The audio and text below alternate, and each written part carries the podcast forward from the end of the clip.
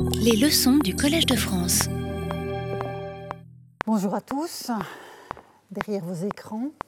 Je poursuis donc euh, la réflexion sur les héros et les héroïnes dans l'épigraphie.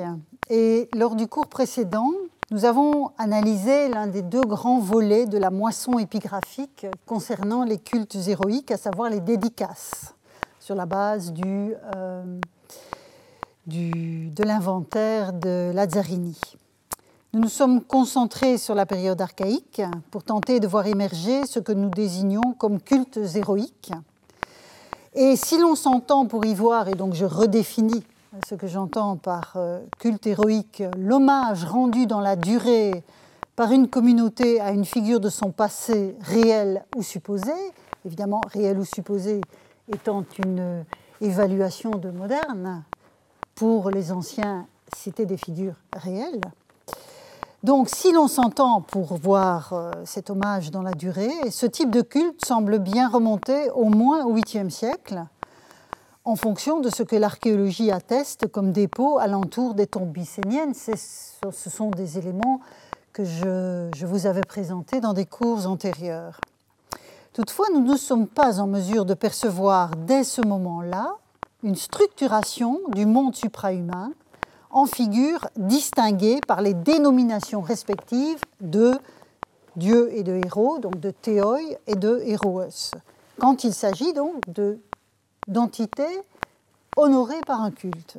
Au contraire, ni l'Iliade ni le mythe d'Héras d'Hésiode ne permettent d'associer des figures cultuelles au nom des seigneurs de guerres épiques. En outre, comme on l'a vu, l'épigraphie dédicatoire archaïque ne fait que très lentement émerger cette association entre une démarche cultuelle pour un mortel du passé et un titre cultuel spécifique, en l'occurrence le terme de Héros. C'est dans la deuxième moitié du VIe siècle que l'on voit très ponctuellement poindre ce type de dénomination. En outre, je rappelle donc ce que nous avons vu euh, lors de la leçon précédente, le cas d'Anios à Délos atteste la variété des dénominations dans la pratique concrète de ceux qui honorent ces figures. Hein. C'est le point de vue de l'acteur du culte. Le dossier des liens montre la difficulté de projeter sur les périodes les plus anciennes de la vie euh, des cités grecques une dichotomie stricte entre Dieu et héros. En tout cas, notre documentation ne permet pas de le faire. En tout cas, la documentation que j'ai présentée jusqu'à présent. On va voir maintenant qu'une telle dichotomie, même quand elle est attestée par certains auteurs, par les lamelles de Dodone et par les normes rituelles, et c'est ce que euh, je vais aborder aujourd'hui, cette dichotomie, donc, quand elle est attestée, ne signifie pas forcément deux ensembles de figures suprahumaines facilement isolables l'un de l'autre, donc ces deux ensembles, dans la pratique. On va voir qu'il y a des recouvrements, des porosités, des ambiguïtés. Je vais y venir. Mais donc, avant de, venir à ces ambiguïtés, euh, je vais donc aborder euh, maintenant le deuxième volet de la moisson épigraphique sur les cultes héroïques les plus anciennement identifiés par l'usage du terme héros, à savoir les normes rituelles. Donc, après le volet épigraphique des dédicaces, nous en venons maintenant aux normes euh, rituelles.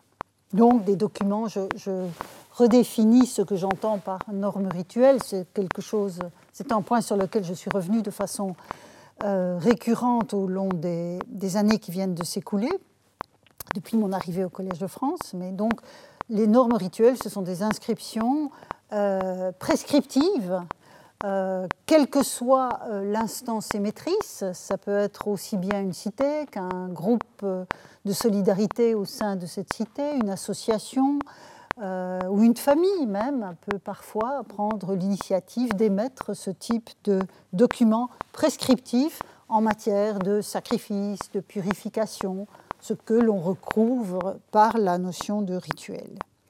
Donc, derrière norme, vous avez la prescription, derrière rituel, vous avez tous les actes qui sont posés pour honorer des figures suprahumaines. Alors, les premiers témoignages épigraphiques du terme de héros en tant que titre cultuel dans ce type de texte, dans les normes rituelles, remontent à la première moitié du 5e siècle. Donc, on voit que c'est un peu plus tardif par rapport aux premières dédicaces qui portaient ce type de titre cultuel. Sur l'acropole d'Athènes a ainsi été mise au jour une stèle inscrite sur ses quatre faces alors la stèle en question, vous allez le voir dans un instant, est passablement endommagée, mais peut-être datée du deuxième quart du 5e siècle. Donc nous sommes bien engagés dans le 5e siècle. Il s'agit sans doute des restes d'un calendrier sacrificiel qui émane d'une instance dont on ignore malheureusement l'identité et le statut. Donc je vous disais, les normes rituelles peuvent être émises par des cités, des groupes, des associations.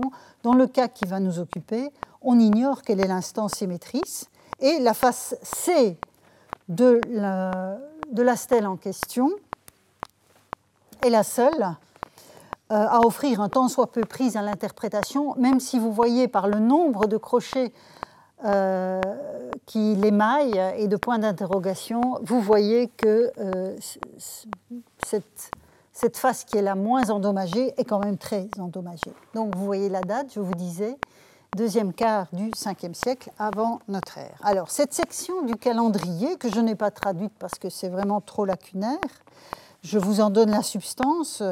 Cette section du calendrier reprend notamment un sacrifice accompli le 6 du mois de Targelion. Vous le voyez ici. Le 6 du mois de Targelion. Donc c'est en avril-mai à peu près. Les offrandes évoquées plus haut relèvent sans doute de rituels accomplis le mois précédent, mais comme il y a une lacune, on ne peut pas définir véritablement ce dont il s'agit. On ne sait à qui est destiné l'animal sacrificiel adulte de la ligne 7. Vous avez ici la mention d'un téléon qui implique donc rayonne sous-entendu, donc un animal sacrificiel adulte. Euh, mais on, voit justement, on voit simplement que le destinataire doit être pluriel, puisqu'on a un datif pluriel ici, mais on ignore ce qu'il y avait là. Euh, alors, il faut manifestement ensuite fournir quelque chose pour le héros, et c'est ça évidemment qui m'intéresse. Ici, vous avez donc la mention en, en donc to héros. Euh, il faut manifestement donc fournir quelque chose pour le héros. Vous remarquez l'article, hein, c'est pas un héros, c'est le héros, et du bois de combustion, c'est ce qu'indique Frugana ici. S'ensuit la fête des Plinteria, vous avez mentionné ici.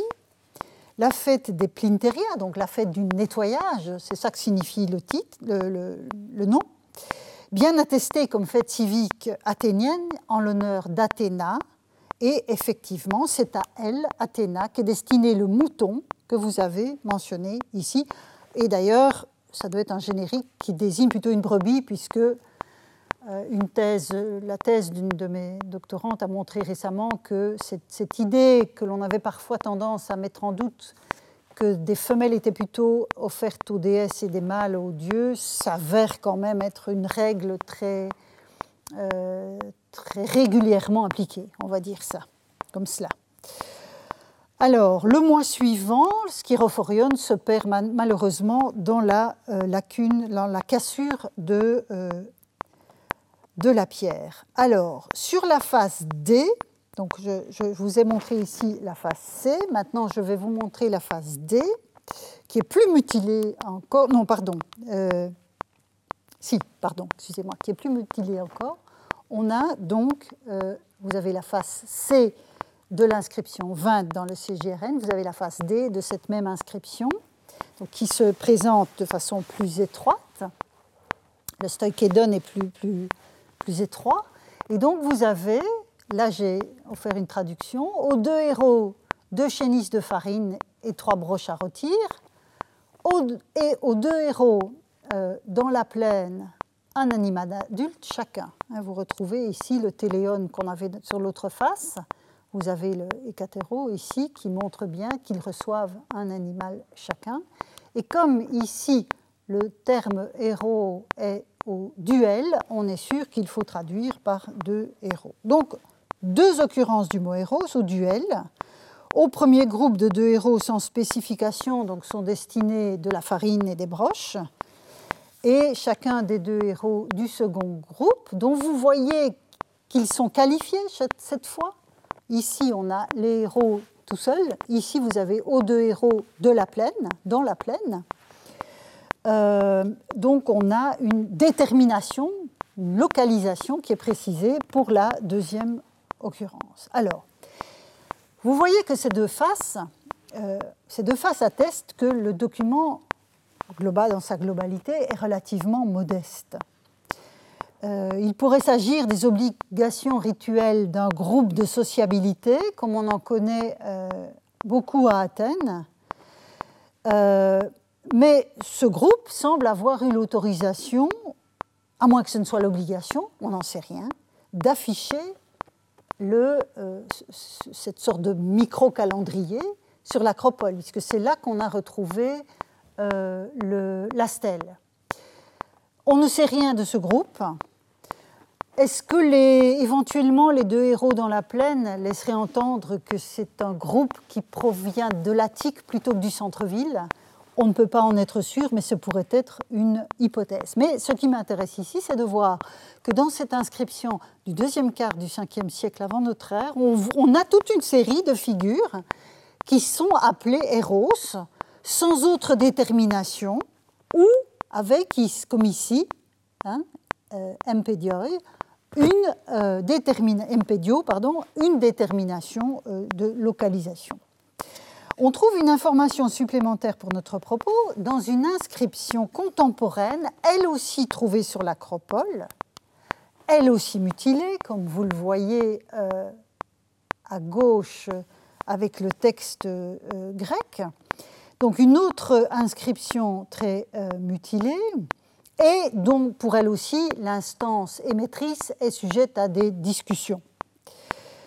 Donc, je ne vais pas lire l'ensemble de la traduction, mais on voit bien l'effet calendrier. Hein. Vous avez ici le mois de Targélion, vous avez ici le mois de Gamélion, avec chaque fois des mentions, euh, ou, éventuellement les Targélia. Oui, ça peut être le mois ou, la fête, la forme est ambiguë.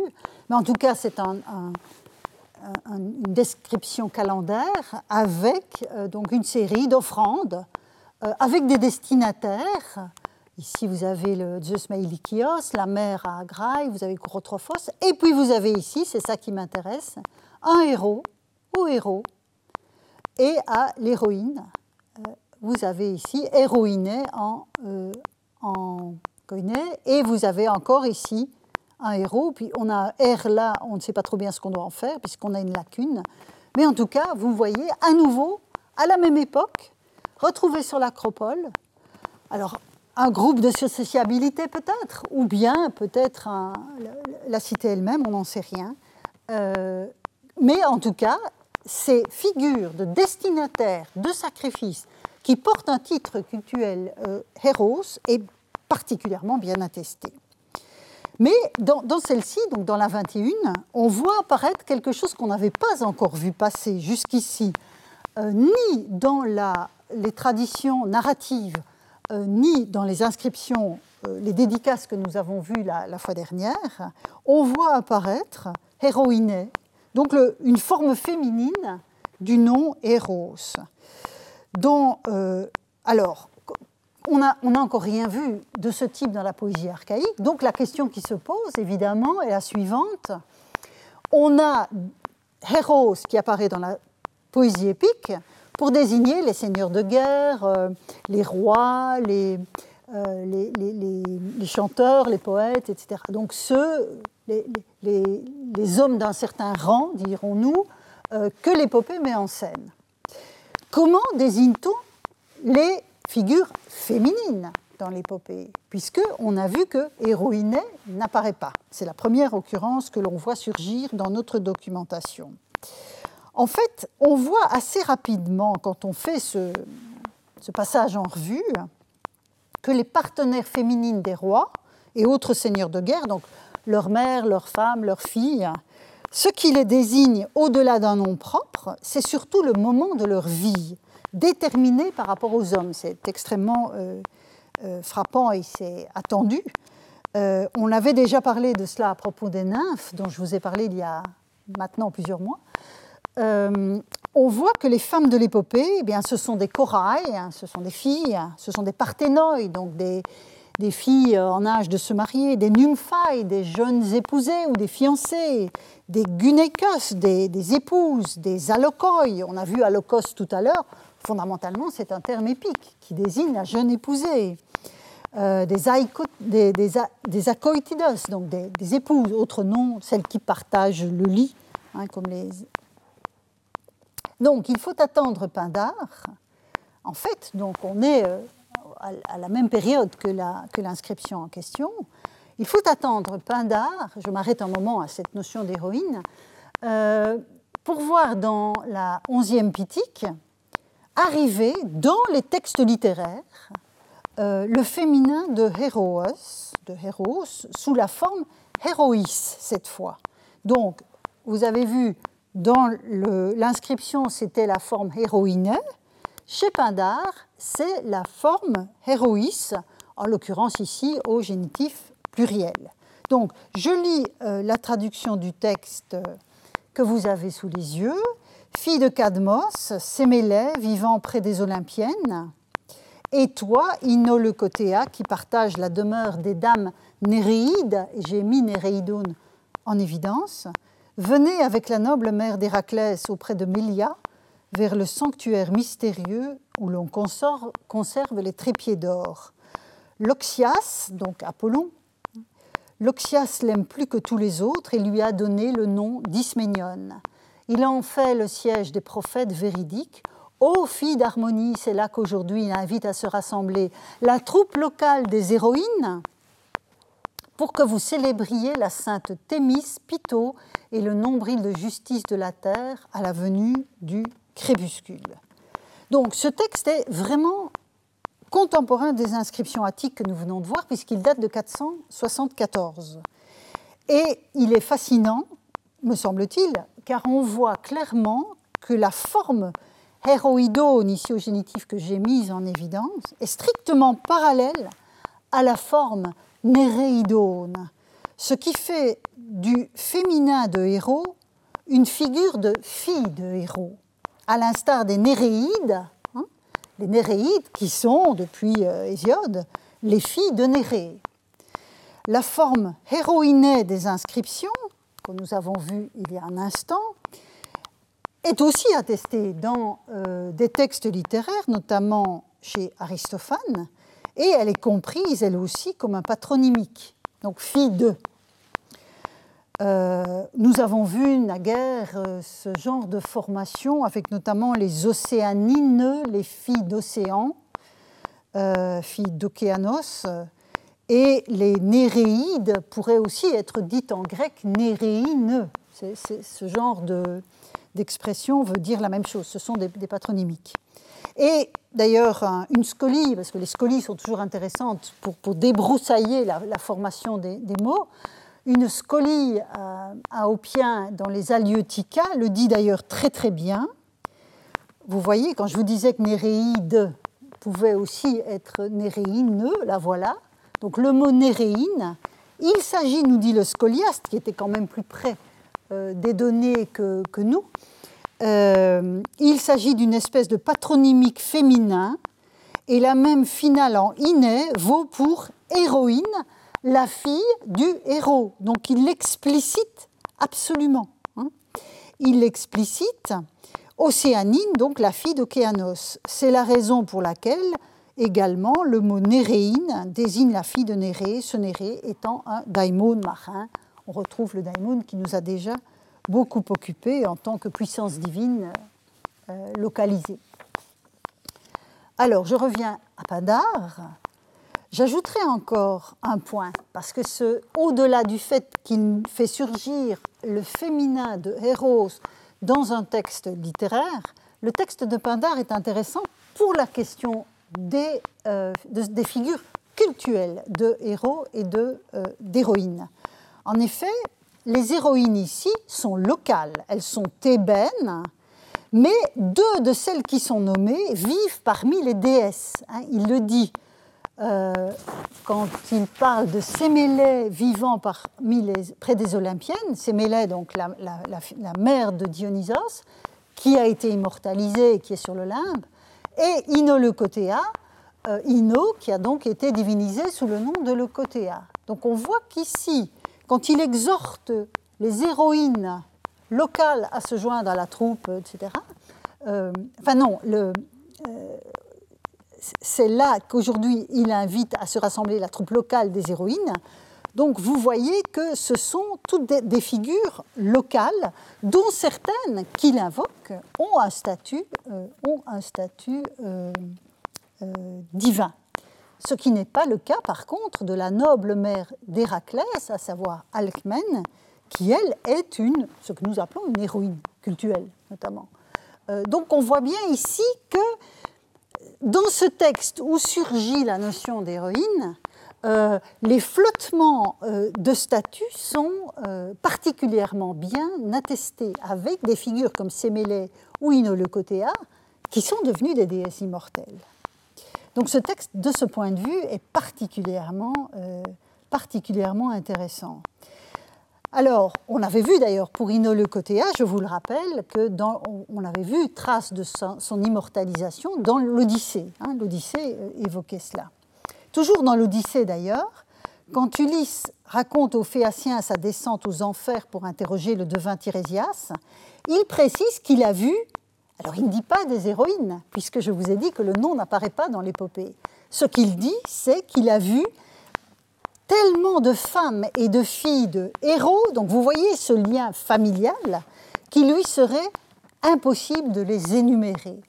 Donc ici, contrairement à ce qu'on lit parfois dans la, bibliographie sur le thème, ce sont moins les héroïnes cultuelles que Pindare évoque dans la onzième Pitique que les filles des seigneurs du temps passé, dont certaines sont devenues des déesses. Et donc, en fait, dans ce passage, même si on a vu que, par exemple, pour Bathos de Cyrène, euh, Pindare peut utiliser Héros en tant que titre cultuel, dans ce cas-ci, je pense que ce n'est pas le cas ce n'est pas le cas. Ce qu'il désigne par héroïdone euh, dans, le texte, ce sont en fait, ces héroïnes relèvent du même champ sémantique que héros tel que l'épopée l'atteste, c'est-à-dire euh, euh, l'équivalent féminin de seigneur, en fait, la noble dame ou que sais-je.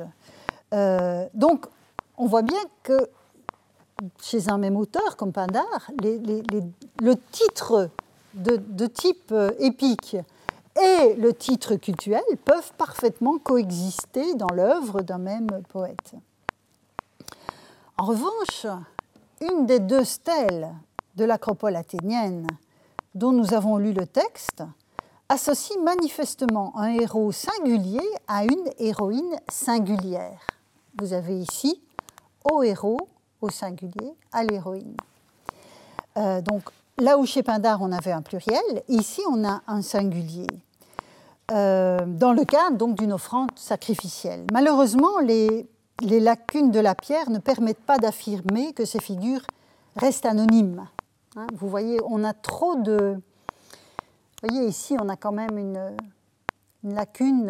Bon, est-ce, est-ce qu'on avait ici des, un nom, une appellation qui permettait de définir ces deux figures héroïques, on n'en sait rien. Euh, mais en tout cas, ces documents, même en dépit de leur caractère très lacunaire, permettent d'attester que des entités suprahumaines qualifiées de héros, au masculin comme au féminin, en l'occurrence héroïnais, euh, peuvent être destinataires d'offrandes sacrificielles dans la première moitié du 5e siècle au sein de groupes de sociabilité athéniens. On ne peut pas en dire beaucoup plus. Et euh, ce sont les premières occurrences, mais alors, mais alors, grâce aux autres documents mis au jour à Athènes et en Attique un peu plus tard, on voit se perpétuer une telle répartition, donc des dieux avec des noms de dieux comme Zeus Médikios ou la mer, euh, et des figures de héros, on les voit se perpétuer grâce au calendrier mis au jour dans l'Édème de la cité d'Athènes. Vous en avez déjà eu un petit aperçu lors de la leçon précédente, quand j'avais parlé de Néanias euh, dans les différents calendriers sacrificiels. Ce sont ces calendriers auxquels je vais revenir parce qu'ils ont évidemment le grand avantage de présenter un plus grand euh, niveau de détail et ils sont, pour certains d'entre eux en tout cas, moins lacunaires que ces inscriptions du 5e siècle. Alors, je commencerai par une longue inscription dont on va voir un, bref aperçu, une longue inscription de 362 donc on est un siècle plus tard, un bon siècle plus tard, qui règle un différend entre deux branches d'un génos, donc d'une famille euh, symbolique, on va dire, celui des Salaminiens, donc le génos des Salaminiens, et intègre notamment l'organisation de sacrifices et un calendrier. Deux lignes sont intéressantes d'abord pour montrer que à, cette époque-là, donc on est presque à la moitié du IVe siècle, la catégorisation générique du monde suprahumain en Dieu et en héros est vraiment bien acquise. On l'a vu se former progressivement. Au, IVe siècle, elle est vraiment acquise. On le voit à deux endroits de l'inscription. Aux lignes 19 et 20, on a cette injonction que l'on sacrifie aux dieux et aux héros de la façon suivante, donc tois theois, kais tois, aussi. Et puis à la ligne 80, euh, juste avant le, calendrier dont je vais vous parler, on a euh, cette, prescription, donc, afin que les Salaminiens puissent à l'avenir faire les sacrifices aux dieux et aux héros selon les coutumes ancestrales. Donc vous avez à nouveau euh, tois theois, kai tois, erosi, kata ta patria, donc chaque fois le verbe tuein, et puis la mention au datif des destinataires des sacrifices que sont les dieux et les héros. Donc quand il s'agit de ces moments dans une inscription où l'on présente de façon générique les destinataires des euh, sacrifices, vous avez spontanément cette euh, dualité qui se, profile, les dieux d'un côté, les héros de l'autre. Alors, entrons maintenant dans euh, l'inscription elle-même, même si elle est trop longue et j'ai dû la synthétiser.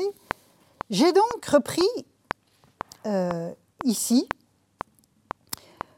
euh, les destinataires des sacrifices de la partie de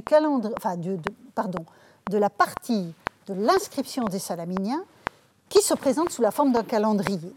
Et on voit ici apparaître les différents mois, pas toute l'année, mais différents mois où les euh, Salaminiens euh, ont des activités rituelles. Alors j'ai mis en couleur les différents types. J'ai laissé en noir euh, les dieux, je vais dire, de plein exercice. Les dieux labellisés sans aucun doute dans leur statut divin, même si pour Corotrophos on pourrait discuter, mais je n'ai pas le temps de discuter de ça maintenant. mais Athéna, Apollon, Leto, Artémis, Athéna, Poséidon, Zeus encore. non, c'est la première fois qu'on a Zeus euh, Athéna encore. Voilà, ce sont là des dieux de plein exercice. Le statut ne pose pas, ne pose pas question. Et donc on voit bien que le génos des Salaminiens, à quelques reprises, doit offrir des sacrifices aux dieux, euh, de, on va dire aux dieux de la cité, hein, notamment dans le cas d'Athéna. Mais ce peuvent être aussi des dieux de sous-groupe. Ici, vous avez un Zeus fratrios dans le cadre des fratries. Donc, vous avez un découpage, mais là, ce sont des dieux euh, de plein exercice. La triade, ici, la triade apollinienne, avec Apollon, Leto et Artémis. et ce sont, pour un certain nombre d'entre elles, des fêtes civiques. Se dessinent aussi d'autres ensembles. Euh, et c'est évidemment le point de vue héroïque qui m'intéresse ici, puisque c'est mon sujet d'aujourd'hui. Première remarque, pour les Salaminiens, on ne trouve pas d'héroïne. Il n'y a pas de figure de ce type féminine dans le calendrier. Bon, je ne sais pas très bien ce que je dois en faire, mais je le constate. Ensuite, en tout cas, des héroïnes euh, identifiées par le titre cultuel d'héroïne. Alors évidemment, Alcmène, je vous ai dit, c'est la mère d'Héraclès qui a en général un statut héroïque. Iolaos, c'est un compagnon d'Héraclès qui lui aussi a souvent un statut héroïque. Héraclès lui-même, j'aurais dû le mettre en multicolore parce qu'il peut avoir euh, certains aspects de culte héroïque, mais il est quand même très souvent honoré comme Dieu. Donc c'est un être ambigu, je le disais euh, lors de la leçon précédente.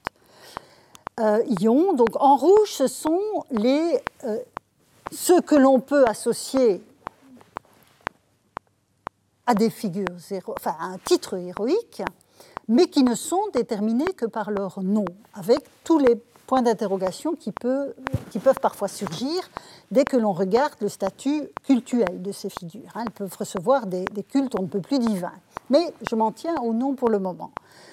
Puis, en bleu, vous avez, et donc les, en rouge, ce sont des héros qui sont en général honorés par toute la cité. En bleu, vous avez des, les héros qui sont manifestement spécifiquement honorés par les Salaminiens. Donc ce sont des héros spécifiques dont on voit qu'ils peuvent euh, porter un nom sans spécification de statut, c'est le cas de Rissakès, qu'ils peuvent être simplement qualifiés de héros, mais avec une détermination locale, comme on l'a vu tout à l'heure à propos du héros dans la plaine. Donc ce sont c'est plutôt le héros de la saline, c'est le héros à Antisara, qui doit être un lieu dit, et le héros Epipyrgidos, c'est-à-dire celui qui est près de la porte. Et enfin, troisième cas d'espèce en bleu, donc vous aviez le nom seul, le héros localement déterminé, euh, oui, héros seul, vous avez Skiros aussi, et puis ici, vous avez une sorte de mixte entre des noms propres, Phayax, Teucros, Noseiros, et le titre de héros. Donc vous voyez qu'on a là une sorte de, d'éventail de, dénominations euh, qui montre la, variété hein, dans la manière dont un groupe comme celui des Salaminiens va identifier ces figures du passé honorées sur la longue euh, durée euh, auxquelles ils doivent rendre hommage en leur nom propre. D'autres calendrier de Dème présente d'intéressantes variations. Euh, on retrouve ici la tétrapole de Marathon que nous avions vue déjà passer la fois dernière pour Néanias, hein, qu'on retrouve ici. Mais j'ai repris davantage de lignes, même si ce n'est pas totalement complet. là, je ne vais pas tout lire, mais j'ai mis en, en grâce les différentes figures dont on peut penser soit parce que c'est explicitement dit, soit parce que le contexte l'induit, soit parce qu'on les connaît par ailleurs, qu'il s'agit de héros. On a Iolaos, que l'on avait tout à l'heure chez les Salaminiens dans l'entourage d'Héraclès. On a ici Pheraios qui est dit explicitement le héros Pheraios de la même manière que les Salaminiens parlaient du héros Phayax de Cros ou Noseiros. On a Aristomachos qui est un héros nommément identifié. Et puis vous voyez ici, pour l'héroïne, une héroïne qui n'est pas autrement déterminée, mais qui semble bien euh, associée à, enfin, Néanias peut-être. Ici une autre héroïne. Et enfin un héros Adrasileia. Donc là, à nouveau, un héros localement identifié. Le héros près de l'Élotion, là aussi, c'est la localisation qui identifie le héros. Et puis vous avez euh, d'autres héroïnes, euh, d'autres héroïnes euh, qui sont honorées, vous le remarquez, au singulier. C'est chaque fois une héroïne distincte. Donc on a, comme sur l'autre document, celui des Salaminiens, toute une série de, manières différentes, des manières différentes de désigner les héros, à ceci près, et c'est la distinction importante entre le calendrier de la tétrapole de Marathon et celui des Salaminiens que l'on a des figures qui ne sont identifiées que par leur statut d'héroïne, des figures féminines. Alors, à Torikos, comme ça, ça vous montre l'éventail des, possibles.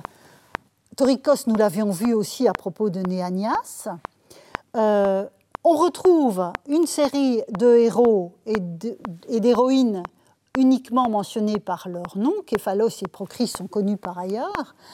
On a ici la figure manifestement éponyme d'Udem, à savoir Torikos lui-même, et c'est ce cas qui avait amené, je vous en ai parlé la fois dernière, euh, Emily Kearns a considéré que le héros archégète de Ramnon pouvait peut-être être Ramnous, c'est parce qu'ici, on a manifestement une sorte de héros archégète du Dème qui s'appelle Torikos. Euh, et donc, les gens de Torikos ont, fait un autre choix pour le désigner que ceux de Ramnonte. Ramnonte, ils ont choisi de l'appeler Héros Archégétès. Ici, il s'appelle, c'est l'éponyme, c'est explicitement l'éponyme du Dème. Vous voyez aussi que l'on a de façon euh, répétée dans cette inscription de Torikos, où on a des héros nommés par leur, euh, euh, nom propre, on a aussi des héroïnes, mais cette fois au pluriel. Donc, à Marathon, on avait chaque fois une héroïne au singulier.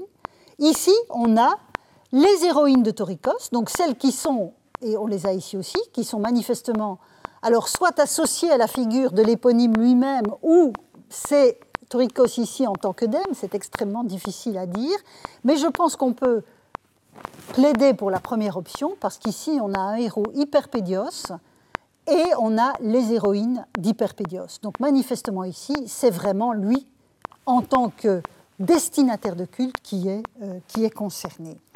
Et enfin, euh, troisième euh, exemple en parallèle au calendrier des Salaminiens, le fameux euh, calendrier d'Erkia dont je vous ai déjà parlé plus d'une fois, notamment à propos d'Alokos la fois dernière et à propos des nymphes il y a quelques leçons.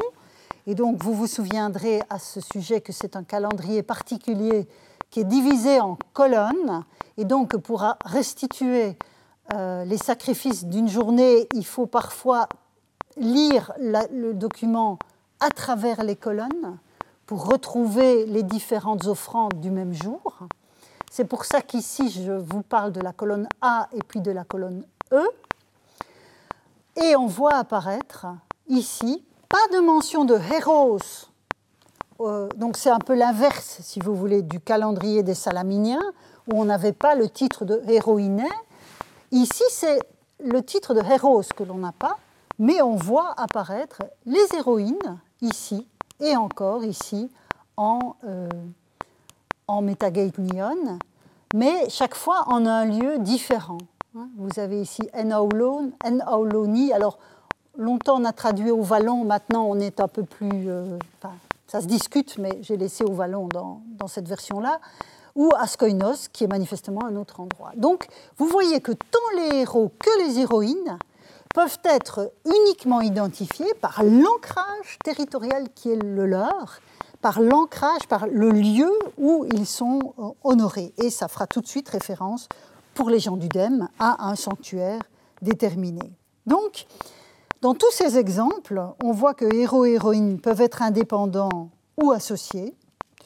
Et dans ce dernier cas, l'association masculin-féminin se fait soit au singulier, soit au singulier pour le héros et au pluriel pour le féminin.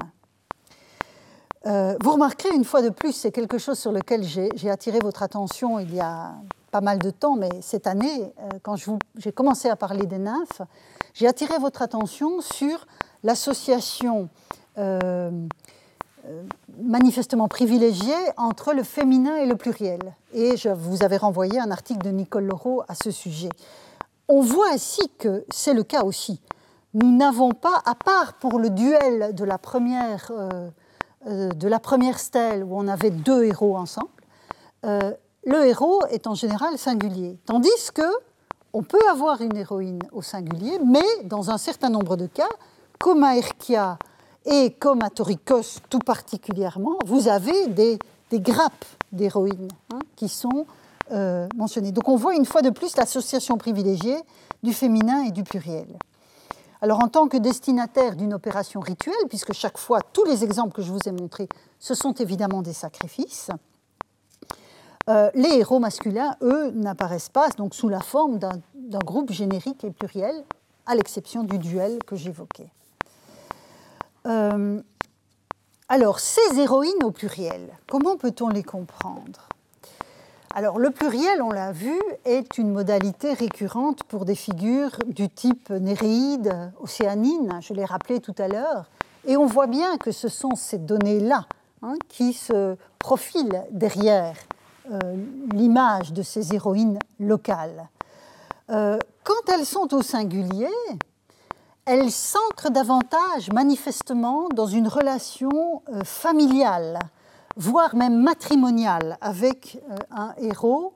Alors, je, ce n'est pas l'exemple ici, mais voilà, ici, on peut se demander si, euh, quand on a successivement héros et héroïnes au singulier, il n'y a pas, dans une configuration sacrificielle identique, une relation de famille, en quelque sorte, qui s'instaure euh, implicitement entre ces euh, figures, figures héroïques. Et donc, même chose pour Torikos. Vous voyez, quand on a euh, Torikos et les héroïnes de Torikos, on peut penser à ce passage de l'Odyssée où Ulysse disait Ah, j'ai vu tant de femmes et de filles de héros.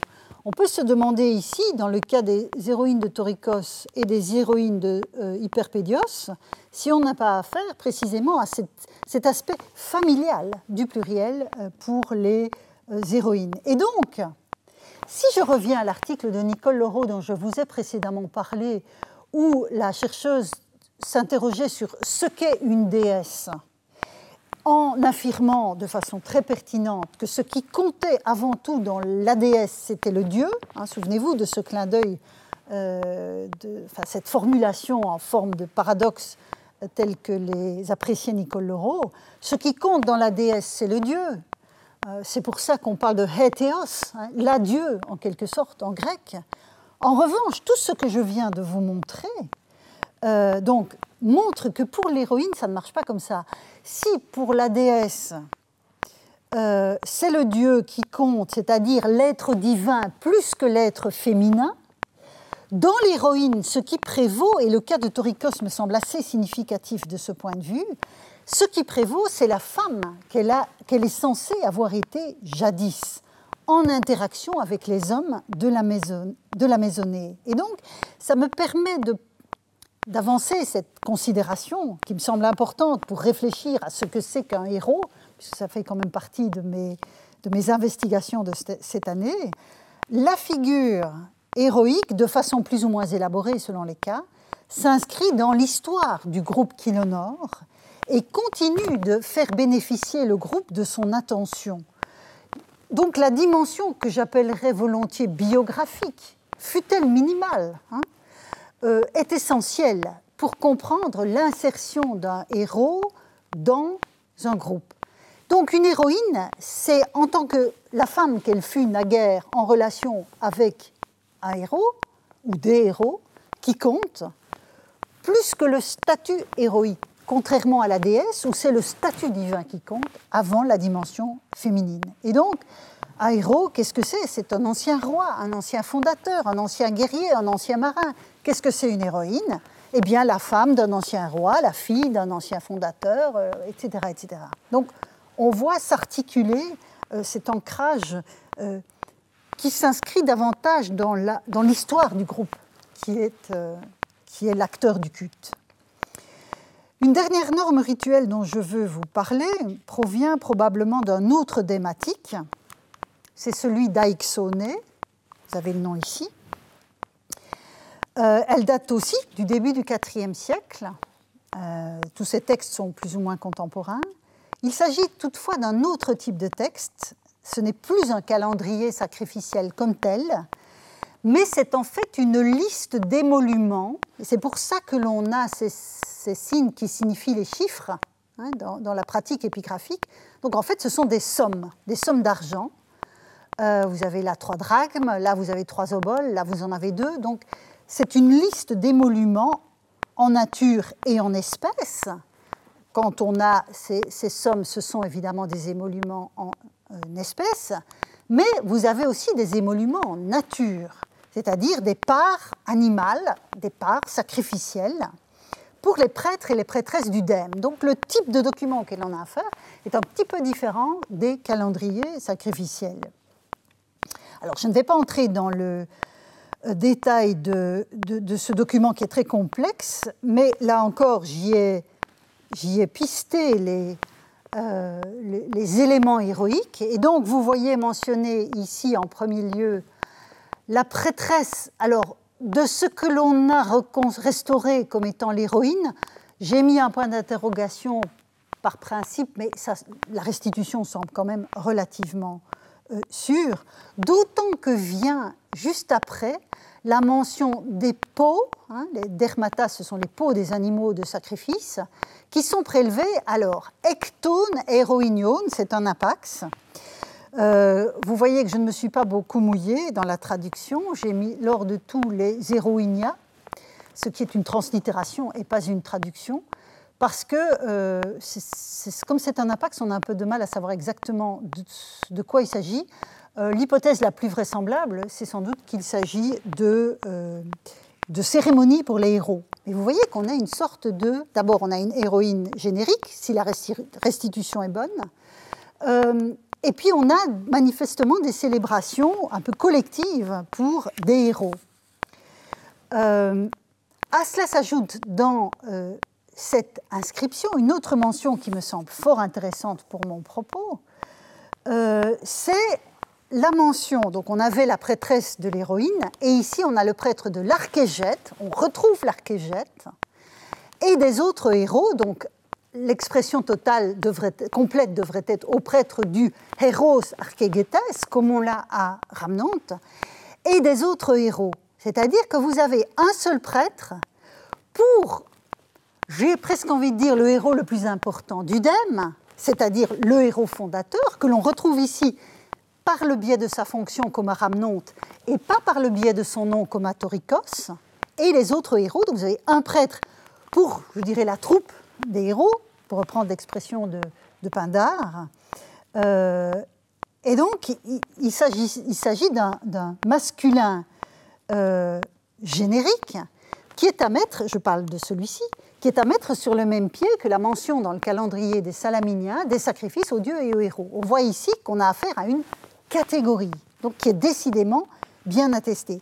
Et je veux juste mettre un parallèle parce que cette euh, association d'un héros particulièrement intéressant pour une communauté et puis des autres n'est pas le propre de cette inscription d'Aixoné. Par exemple, j'aurais pu vous donner plusieurs exemples, mais j'ai choisi cet exemple qui vient de Rhodes, à Lindos, où l'on trouve dans une liste de prêtres aussi, euh, mais qui sont nommément identifiés. Donc vous avez un certain Damopolis, fils de Damopolis.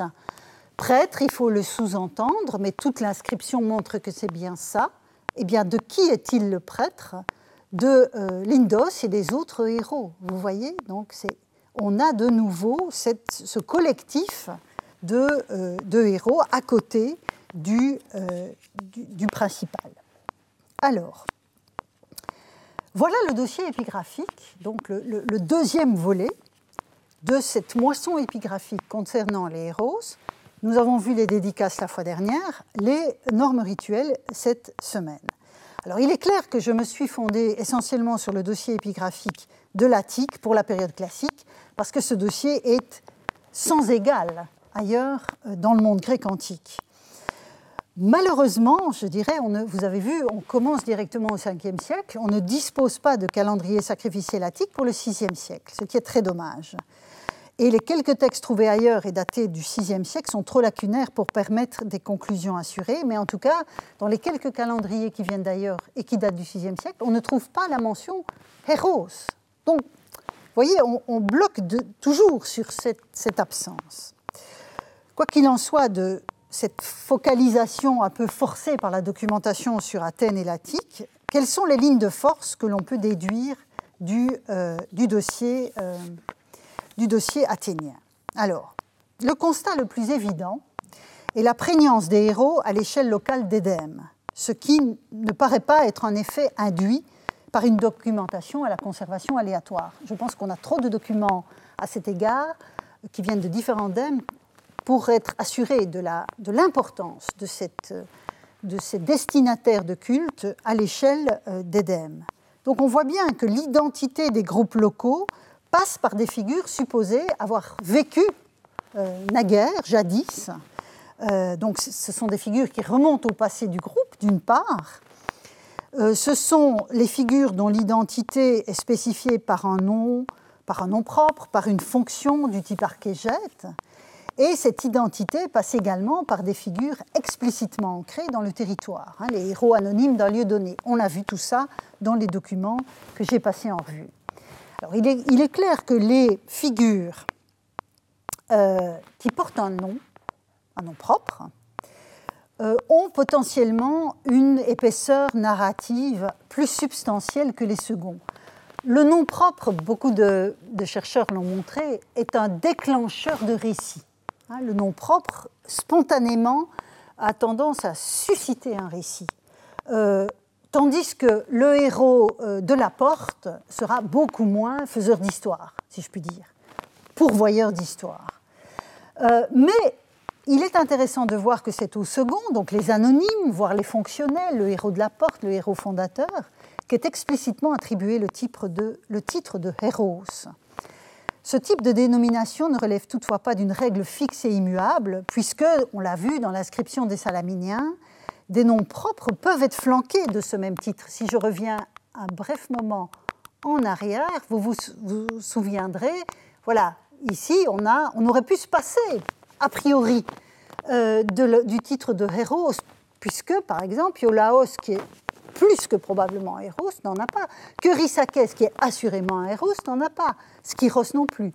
Pourquoi Phayax, Teucros et Nosireios sont-ils affectés de ce titre? C'est évidemment impossible à dire, mais il doit y avoir une raison, euh, même si nous ne sommes plus en mesure de l'identifier. Donc, euh, on a probablement derrière ces distinctions des usages rituels du type euh, des invocations.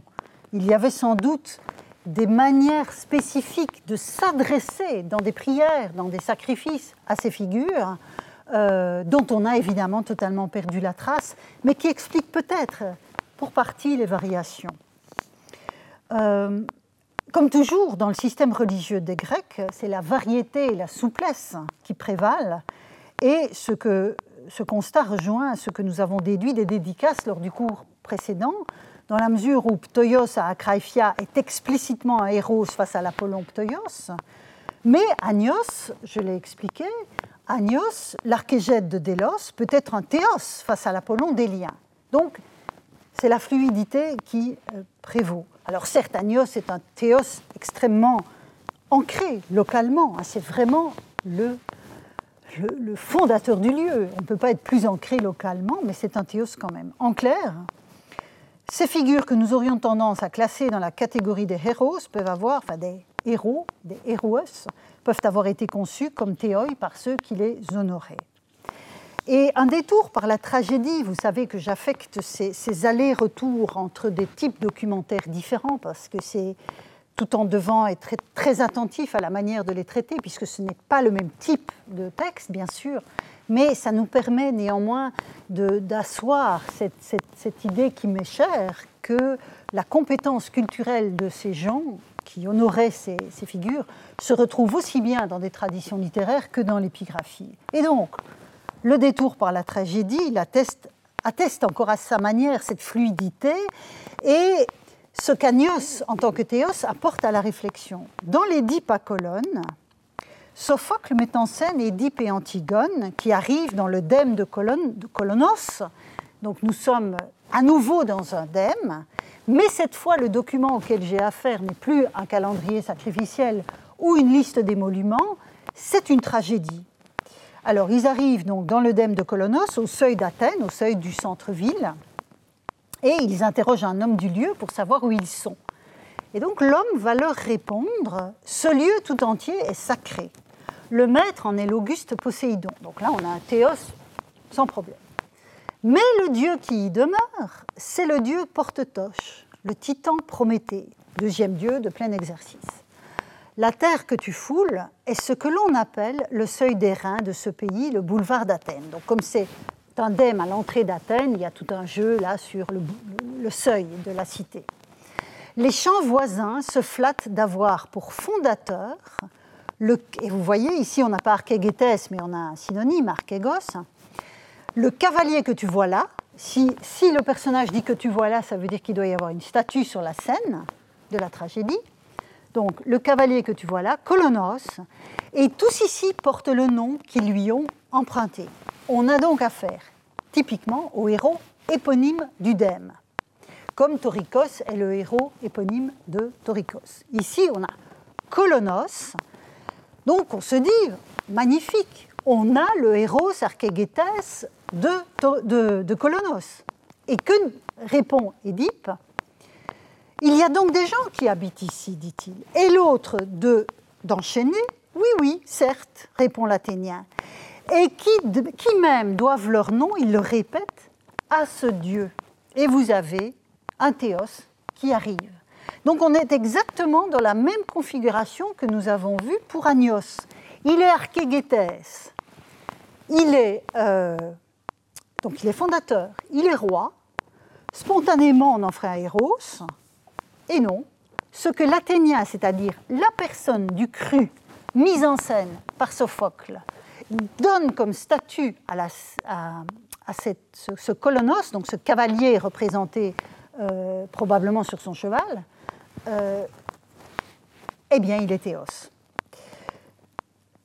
Donc, nous avons rencontré ce, type de figure et on voit ici arriver euh, le terme de théos. Alors, face à cet usage étonnant dans l'Athènes de la fin du 5e siècle, puisqu'on a vu sur toutes les inscriptions dans, les textes que la catégorie est parfaitement intégrée en ce 5e siècle, et là on est à la fin du siècle. Alors, Comment a-t-on expliqué dans, la bibliographie ceux qui se sont interrogés sur la, mention d'un théos à cet endroit, alors qu'on parlerait volontiers du héros fondateur ou éponyme Certains ont dit, de façon assez sophistiquée, que comme l'intrigue, hein, l'intrigue qui met en scène Édipe, remonte au temps des héros de l'épopée, eh bien, on n'a pas utilisé le terme pour désigner euh, cette figure. Cette explication, donc, euh, qui est une première manière d'expliquer les choses, à cette explication s'en ajoute une deuxième, disant que finalement, au total, dans la tragédie, au sens large, que ce soit Échille, Sophocle ou Euripide, le terme de héros est assez peu employé. Donc, ça conforterait dans l'idée que euh, c'est parce que l'usage est épique et que donc renvoie à des humains du passé qui ne reçoivent pas nécessairement euh, un culte dans cette tradition épique, on l'a vu. En fait, je pense que c'est une explication un peu faible parce qu'elle ne prend pas en compte le ressenti de l'auditoire. Je pense que quand on a affaire à une tragédie, le ressenti de l'auditoire est quelque chose que l'on doit toujours prendre en compte, ou en tout cas en, en considération en première instance. Et il me semble que ça pose, ce passage pose la question de savoir comment les Athéniens d'Édème ressentaient la figure, euh, le profil des figures éponymes d'Édème. Alors dans les calendriers, on l'a vu, ce sont des pièces officielles qui consignent des sacrifices. Euh, on a le terme héros qui peut arriver. Mais je me demande si, euh, dans le cas de ce héros archégète, on n'a pas ici le même phénomène que l'on a eu pour Agnos, c'est-à-dire ceux qui l'honorent, or c'est bien cela que Sophocle met en scène, c'est un Athénien du Dème qui honore le, la figure du fondateur. Si on n'a pas là une, remarquable confirmation, ou plutôt une remarquable illustration, euh, de ce que les euh, tessons de céramique du sanctuaire d'Agnos nous disaient. C'est-à-dire que dans la logique des acteurs du culte, ça peut être un théos. Donc ce, ce, texte est vraiment, me semble-t-il, beaucoup plus important à cet égard qu'on ne le pense euh, souvent. Euh, d'autres, il y a encore une explication qui a pu surgir, et notamment Emily Kearns, dont j'ai reparlé la fois dernière à propos de son livre sur les héros attiques. Emily Kearns faisait l'hypothèse qu'en tout cas, à partir de cette époque, donc là on est à la fin du 5e siècle, mais déjà, il y aurait, adviendrait un brouillage des catégories entre théos et héros. Mais comme on l'a vu, ça me semble un peu étonnant parce que, comme on l'a vu, c'est une catégorie, celle de héros, qui a quand même mis du temps à s'imposer. Qu'elle se soit brouillée d'emblée me semble peut-être une manière un peu curieuse de penser les choses. Euh, et de ce brouillage des catégories témoignerait aussi, selon elle, cet autre document, et cette fois, vous voyez que je reviens à l'épigraphie, cet autre document, euh, donc une inscription du IIIe siècle. Donc là, on est passé encore euh, au siècle suivant. C'est un décret athénien, toujours, hein, je reste à Athènes pour réfléchir sur tout ça, un décret qui organise la fonte d'offrandes faites aux héros médecins.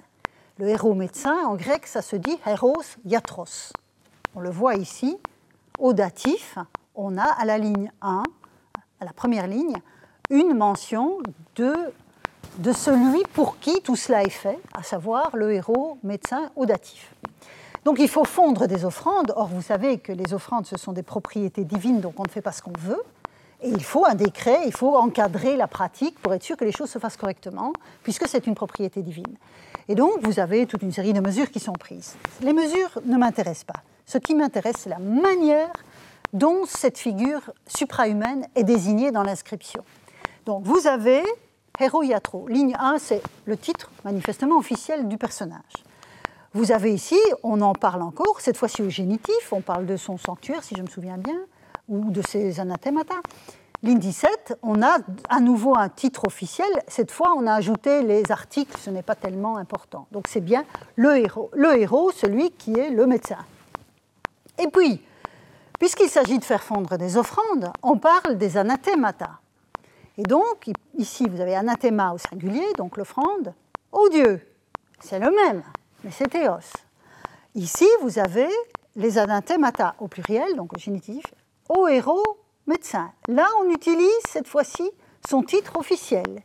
Et puis, je continue, on a la même alternance un peu plus loin. Vous avez un sacrifice. Pour, ne pas fâcher le héros, il faut lui sacrifier quelque chose.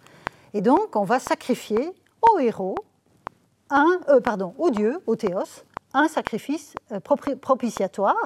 Puis on a à nouveau, deux fois, l'appellation officielle de son don. Il s'agit, me semble-t-il, d'une belle illustration de ce que j'évoquais tout à l'heure en termes de statut et de titulature à propos des héros des Salaminiens, certains portant le terme de héros, d'autres ne le portant pas, certains avec le nom, certains pas. Donc vous voyez que la pratique est très fluide. Dans le cas présent, héros Siatros, héros médecin, est le destinataire, enfin est le titre plutôt du destinataire suprahumain des offrandes qu'il s'agit de fondre euh, et on connaît ce profil, ce type de profil ailleurs en Attique. Hein. Il n'y a pas que, là c'est une inscription qui vient du, centre d'Athènes, mais dans différents dèmes, on a aussi la mention de ce euh, héros médecin. Mais quand on plonge dans la rédaction du document, on voit que l'entité qui se profile derrière le titre en question est appelée théos. Donc vous voyez que c'est ambigu. Et le dernier exemple de ces ces flottements qui, à mon avis, ne sont pas des brouillages de catégories, qui, comme le dit Emily Kearns, je pense qu'on a affaire là à la plasticité inhérente au statut, telle que la figure d'Agnos l'évoquait. Mais bon, là, je, vais un peu vite en besogne. Donc, mon dernier exemple vient d'une comédie de Ménandre. Donc là, je repars vers les textes littéraires. Malheureusement, elle est, fragmentaire. Donc, avec Ménandre, on est au, au 4e, 3e siècle. Et le titre conservé de la, euh, de la comédie, c'est euh, Héros. Donc on est tout à fait dans notre sujet, Héros, le héros. Bon. Euh, la première centaine de lignes qui est conservée sur un, codex met en scène deux personnages dont vous avez les noms ici, Gétas et Daos, euh, Sedaos, qui, qui, parle, bon, je n'entre pas dans le sujet, dans, le sujet de leur conversation, et puis apparaît euh, la figure du prologue, donc c'est ce qu'on appelle en littérature un prologue déplacé, reporté. Vous avez d'abord des, des personnages qui, qui, prennent la parole, et puis la figure suprahumaine intervient pour expliquer un peu ce qui se passe. Et c'est elle, évidemment, qui a donné son nom à la comédie, le héros. Mais quand on regarde le codex, et c'est ça qui m'intéresse, quand il s'est agi de reporter le nom tel qu'il est mentionné en grec, le nom des personnages de la comédie, vous voyez que celui qui entre en troisième lieu, hein, après que Gétas et Daos ont fait leur dialogue, ont eu leur dialogue. Eh bien, il s'agit du Eros, c'était attendu, mais il est affecté du terme théos. Et donc, vous voyez que la, figure qui prend la parole dans une euh, pièce de théâtre, que ce soit une tragédie ou une comédie, est une figure de statut divin en général. Et donc, on a ajouté ici au terme de héros, on l'a affecté de la dimension théos. Qu'est-ce que ça veut dire?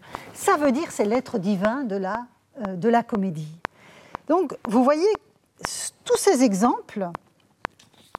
tous ces exemples, que ce soit l'Édipe à colonne, euh, l'inscription, la comédie de Ménandre, serait-il dès lors le signe d'un brouillage des catégories qui surviendrait à la fin du 5e siècle et plus franchement encore au 4e et puis a fortiori au 3e avec le héros Siatros Je pense que le cas d'Agnos, qui remonte au 6e siècle, je vous l'ai rappelé il y a un instant, montre la faiblesse de l'argument. Argument du brouillage qui est finalement une manière pour nous de dire que nous avons des catégories bien figées en tête et que dès lors quand les anciens ne les appliquent pas, c'est eux qui se trompent ou qui brouillent les données. Mais non, il faut renverser la manière de raisonner. Par définition, les anciens ont raison. Et si nous avons l'impression qu'ils ont tort, c'est probablement que l'erreur nous, nous incombe. Et donc, le cas d'Agnos montre la faiblesse de l'argument, donc, euh, qui est lié à notre propension à penser en catégories bien tranchées. Par ailleurs, le cas du héros Chiatros me semble à comparer, donc celui-là, me semble à comparer euh, au cas d'Asclépios. En effet, s'il y a bien un héros Chiatros par excellence, c'est lui, c'est Asclépios. Fils d'Apollon et d'une mortelle, il est génétiquement programmé pour être un de ces héros demi-dieux décrits par Hésiode, hein, puisqu'il a une double ascendance, mortelle avec euh, sa mère, dont l'identité est discutée, et, euh, Apollon. En outre, dans le cas d'Asclépios, ce sont des, diapositives que j'ai déjà eu l'occasion de euh, de vous montrer. On le voit, et c'est exceptionnel dans l'iconographie attique de la période classique et enfin, du IVe siècle essentiellement, et puis début 3e, la figure d'Asclépios est toujours accompagné, il est rarement seul, il est toujours accompagné d'une famille. Un peu comme on avait dans les inscriptions Torikos et les héroïnes de Torikos, euh, Hyperpédios et les héroïnes d'Hyperpédios. Donc les héros, ils sont toujours en grappe. Ils sont souvent, pas toujours, ils sont souvent en grappe. Dans le cas d'Asclépios, c'est évident. On a donc cette scène d'incubation très célèbre que je vous ai déjà montrée, avec probablement la figure d'Igie et sa femme à côté de lui, la santé divinisée. Vous avez ici euh, à nouveau Asclépios avec deux figures féminines et une figure masculine, et puis d'autres encore qui, sont cassées. Donc, il a toute sa famille autour de lui. C'est probablement là la figure de ses fils, euh, puis sa femme et sa fille. Ceci, c'est probablement sa femme, vu le geste qu'elle fait avec son voile. Ce sont des choses dont je vous ai déjà parlé souvent. Euh, et puis là, alors là, on, a dépassé tout, tout ce qu'on pouvait attendre. Vous avez d'un côté à gauche la figure des humains qui viennent honorer Asclépios et sa famille. Donc vous voyez cette propension à se retrouver en famille, elle est très, elle est particulièrement liée euh, euh, aux, héros en général, aux héros et aux héroïnes.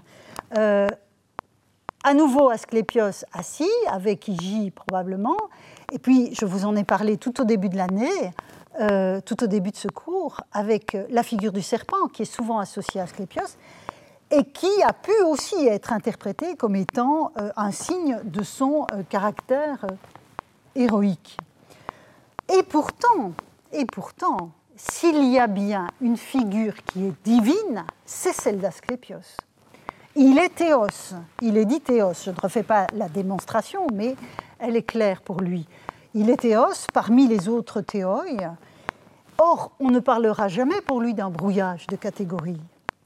Euh, plutôt que ce brouillage de catégories, nous devons invoquer pour comprendre ce qui se passe, ce qui se joue dans le monde des dieux et des héros grecs, le point de vue de celui qui désigne une figure donnés comme Eros ou Théos. Or, la démarche d'un individu à l'égard ou d'un groupe, puisque je vous ai parlé de beaucoup de groupes aujourd'hui, dans la démarche d'un individu à l'égard d'une entité suprahumaine, quelle qu'elle soit, il y a l'attente de la manifestation d'une puissance pour répondre à une demande spécifique. Hein, vous voyez, la personne qui est ici est probablement une partie de sa famille qui a disparu, c'est un acteur du culte qui vient demander quelque chose. Et ce point de vue, il est essentiel.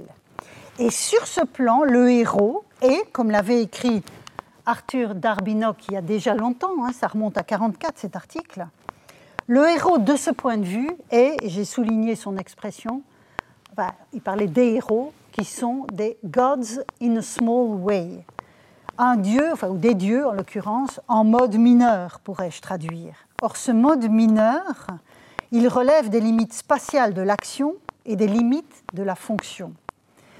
Euh, c'est le profil du type héros atroce. Mais évidemment, c'est conçu par celui qui l'honore comme une figure divine, et cette propension, elle a éclaté de façon euh, hors norme pour une figure comme Asclépios, qui s'est répandu dans tout le monde, dans tout le monde grec, et qui est donc un dieu de plein exercice. Mais on voit que les marqueurs euh, du profil héroïque restent toujours attachés à sa figure, avec cette famille omniprésente et peut-être même le serpent, même si on peut, je vous l'ai dit, euh, l'expliquer autrement.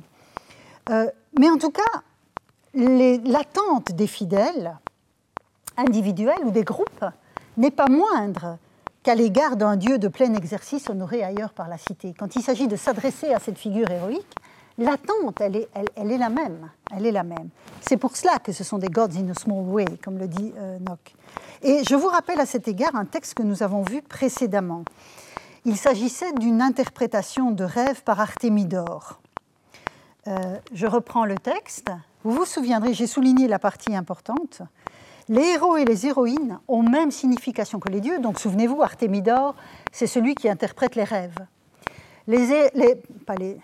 Les, héros euh, et les héroïnes ont même signification que les dieux, sauf pour autant qu'ils leur sont inférieurs en puissance. Ça, c'est ce qui est fondamental dans cette affirmation. Ça rejoint la comédie de Ménandre avec son héros-dieu de la maisonnée. C'est-à-dire, c'est comme un dieu, mais la puissance est inférieure. Mais de temps en temps, quand on s'adresse à la puissance en espérant qu'elle va être maximale dans l'attente, enfin, pour répondre à l'attente, eh bien, le glissement vers Théos peut se faire. Ça veut dire que la puissance que l'on attend est très forte. Évidemment, Artémidore, c'est un intellectuel qui lui aussi fait des catégories. Hein. il ne faut pas le, minimiser. D'où cette, cette manière de faire. Bon, je vais conclure. Au-delà des individus dans leur démarche singulière, du point de vue d'un groupe plus important qui organise le micro-panthéon qui l'honore au fil des mois, on voit poindre un effet de hiérarchisation. C'est ce qu'on a vu dans le texte des Salaminiens, quand il s'agissait de regrouper l'ensemble du calendrier, eh c'est les, cultes rendus, les, sacrifices effectués pour les dieux et pour les héros. Euh, c'est ce type de catégorisation que font émerger les documents plus officiels que des dédicaces offertes par des individus à l'entité suprahumaine dont ils attendent quelque chose dans, un cadre bien défini. Hein, dans le cadre du polythéisme, avec une pluralité de figures, il faut arriver à identifier le bon interlocuteur. Et une fois qu'il est identifié, même si c'est un héros, la puissance qu'il doit manifester est attendue comme maximale. Euh, j'en reviens encore une fois vraiment l'ultime conclusion, à l'agnos de Délos. Alors, nous avons vu au cours de la leçon précédente que les tessons de l'archégésion le nommaient archégète, roi ou agnos, ou simplement théos. Or, une inscription délienne, donc je suis à Délos, en 340. Donc les tessons dont je vous ai parlé, ils courent sur toute l'Antiquité, mais avec déjà des attestations au VIe siècle. Or, dans un document officiel, vous voyez qu'il est relativement lacunaire, mais euh, il s'agit d'une liste de baux locatifs. C'est un document purement administratif qui règle des questions de location de terrain.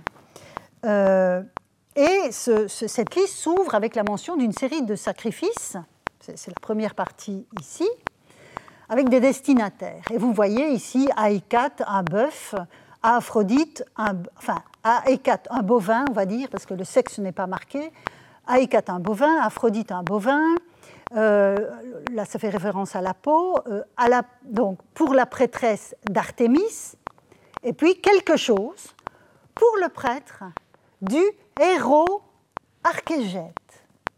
Et donc vous voyez que Adélos, euh, ce, héros Archégétès ne peut évidemment être Cagnos. Or, euh, cela signifie que dans la pratique épigraphique des officiels de l'île au IVe siècle, au milieu du IVe siècle avant notre ère, l'archégète insulaire peut porter le titre de héros. Mais les acteurs du culte qui ont utilisé la vaisselle retrouvée en morceaux dans son sanctuaire ou euh, qui ont offert les, objets dont on a retrouvé des tessons l'appelaient théos. C'est pourquoi, il y a un instant, je parlais de l'importance du point de vue qui s'enracine pour nous, lecteurs modernes, dans le genre de texte auquel on a affaire. Et de ce point de vue, un document officiel n'est pas forcément une catégorisation officielle comme celle-là, ou comme l'inscription des salaminiers avec pour les dieux et pour les héros, ce n'est pas forcément une affaire d'ontologie, ni a fortiori une affaire de théologie dogmatique. Nous sommes dans le cadre d'un polythéisme fluide. Merci beaucoup pour votre attention. Toujours derrière votre Retrouvez tous les contenus du Collège de France sur www.colège-2-france.fr.